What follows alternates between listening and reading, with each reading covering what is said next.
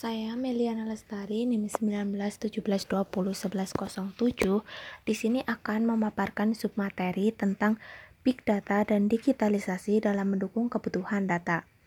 Seperti yang telah kita ketahui, dampak penting dari perkembangan teknologi dan informasi salah satunya adalah tersedianya data dan informasi pada teknologi internet atau virtual data. Kemudian, data dan informasi yang tersedia di database teknologi internet tersebut disebut dengan big data atau BD. Big data sendiri mengacu pada kapasitas data, keragaman data, kecepatan, kebenaran, dan nilai. Kapasitas data berkaitan dengan ukuran media penyimpanan data yang sangat besar atau mungkin tak terbatas hingga satuan petabites atau zetabites. Sedangkan keragaman data terkait dengan tipe atau jenis data yang dapat diolah mulai dari data terstruktur hingga data tidak terstruktur. Kecepatan sendiri berkaitan dengan kecepatan memproses data yang dihasilkan dari berbagai sumber. Sedangkan untuk karakteristiknya sendiri ada kebenaran dan nilai.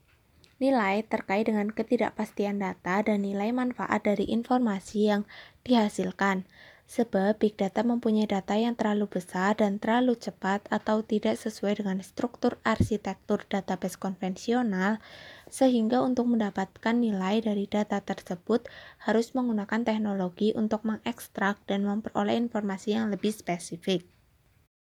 Selanjutnya adalah perkembangan dari big data. Yang pertama, Big Data 1.0 terjadi pada tahun 1994 sampai 2004 Big Data 1.0 ini mengacu pada era teknologi web, di mana web digunakan untuk menganalisis aktivitas online para pengguna atau pemakai web tersebut. Pemaknaan web dapat dibagi menjadi tiga, yaitu pemanfaatan web, struktur web, dan konten web. Penggunaan web adalah analisis dengan menggunakan aplikasi web untuk memahami perilaku para pengguna web Pengguna data mengacu pada identitas pengguna web selama mereka browsing. Dengan cara ini, pihak pengelola atau pembuat web dapat menyikapi layanan web kepada para pengguna.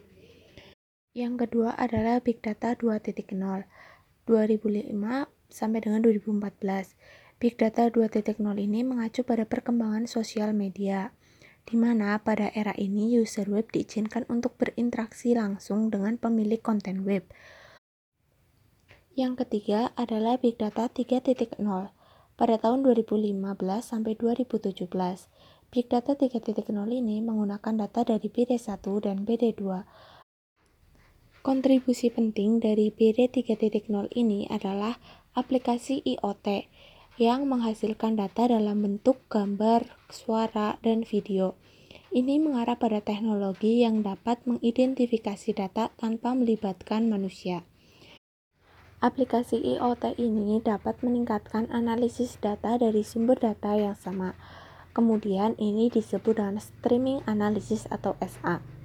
Selanjutnya yang keempat adalah Big Data 4.0 pada tahun 2017 sampai 2018. BD 4.0 ini menandai adanya perubahan pada manajemen industri yang ditekankan pada smart planning, aplikasi, dan controlling.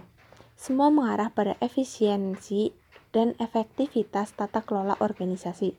Dalam konteks ini, aplikasi Internet of Things IoT digunakan untuk mendukung akselerasi pencapaian tujuan, visi, dan misi organisasi.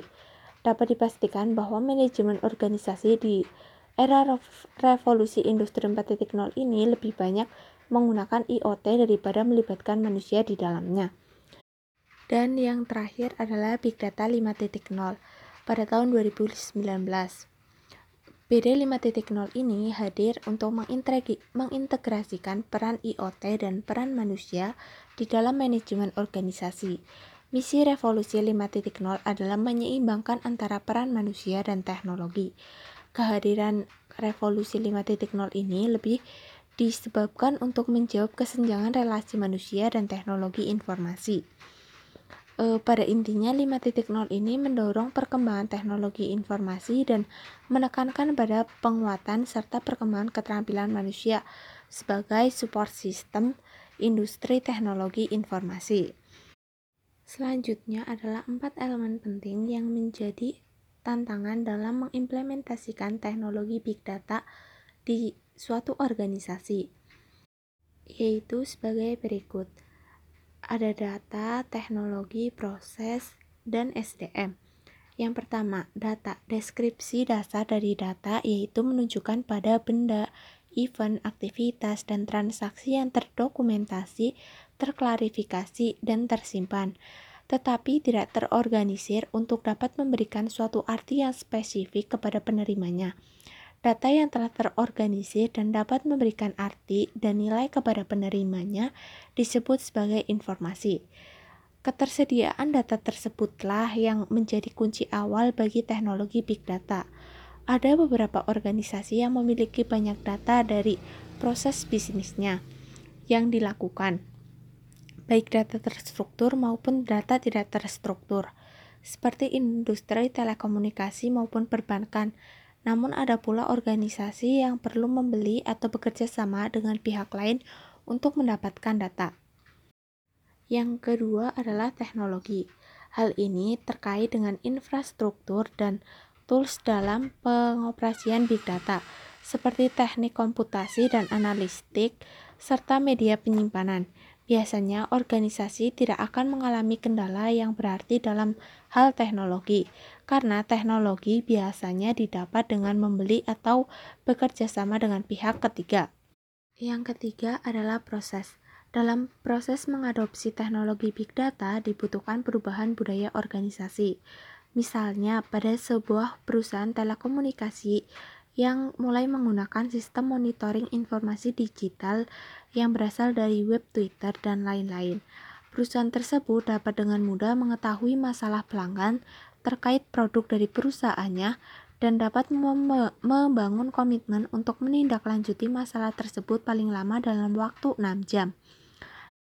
Dalam hal ini terbangunlah budaya baru tentang brand tracking untuk menyikapi kecenderungan pelanggan yang sekarang ini lebih memilih membicarakan suatu masalah di Twitter ataupun media maya lainnya dibandingkan mengajukan komplain langsung ke customer service. Dengan menggunakan big data, maka akan membantu untuk melakukan analisis dan prediksi terhadap pelanggan yang akan menghentikan layanannya sehingga dapat ditindaklanjuti dengan mendengarkan kebutuhan pelanggan serta melakukan pencegahan di awal. Dan yang terakhir adalah SDM.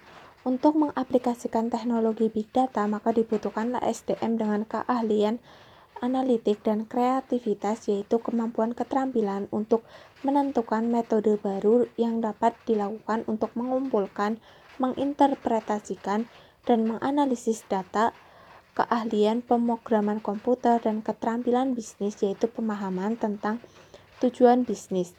Sebab sumber data dalam teknologi big data sendiri dapat berupa data yang terstruktur dan tidak terstruktur. Selanjutnya adalah peluang dan tantangan dari big data.